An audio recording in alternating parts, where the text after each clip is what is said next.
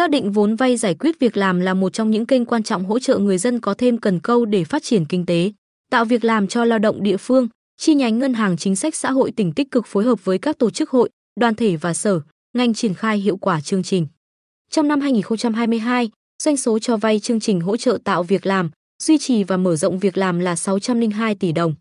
Qua đó, tạo đòn bẩy hỗ trợ người lao động mở rộng sản xuất, kinh doanh, thu hút và tạo việc làm cho hơn 13.000 lao động.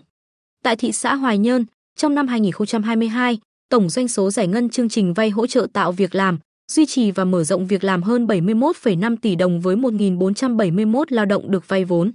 Với vốn vay giải quyết việc làm 40 triệu đồng, chị Nguyễn Thị Hồng Nga ở thôn Lương Thọ 1, xã Hoài Phú, thị xã Hoài Nhơn đã mở rộng cơ sở sản xuất bình hoa composite.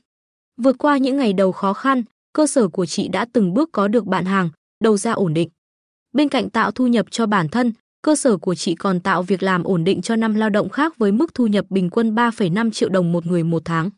Mô hình may gia công của chị Lê Thị Khánh Toàn ở khu phố 4, phường Tam Quan, thị xã Hoài Nhơn cũng từng bước phát triển nhờ sự hỗ trợ của vốn vay giải quyết việc làm. 3 năm trước, chị Toàn vay 50 triệu đồng để đầu tư thêm máy móc và nguyên phụ liệu nhằm mở rộng sản xuất, tuyển thêm lao động.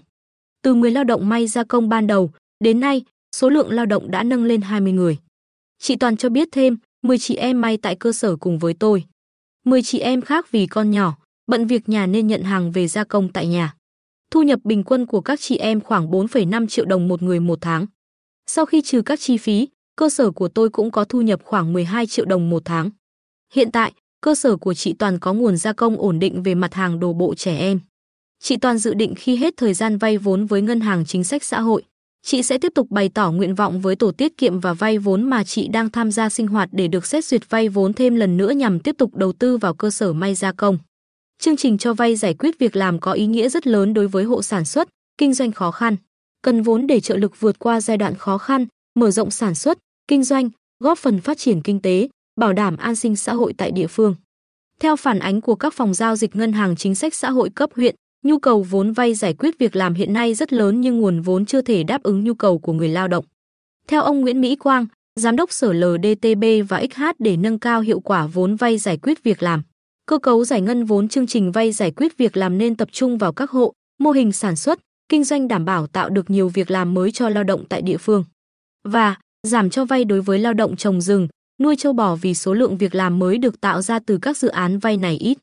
Bên cạnh đó, việc tạo điều kiện, hướng dẫn các hộ vay vốn về kỹ thuật, các chương trình khuyến công, khuyến nông cũng là giải pháp để nâng cao hiệu quả sử dụng vốn của các dự án phát triển sản xuất, kinh doanh, tạo việc làm cho người lao động. Theo đề xuất của Ngân hàng Chính sách Xã hội và các địa phương, thời gian tới, Ủy ban nhân dân tỉnh và các huyện, thị xã, thành phố sẽ tăng cường nguồn vốn ủy thác cho vay giải quyết việc làm. Mặt khác, ra soát, xây dựng và ban hành các chính sách tín dụng ưu đãi để đảm bảo các đối tượng khó khăn về vốn đều được vay vốn khi có nhu cầu. Trong đó, ưu tiên các chính sách hỗ trợ sinh viên nghèo vay vốn học tập, hỗ trợ hộ nghèo, hộ chính sách khó khăn về nhà ở, hỗ trợ giải quyết việc làm.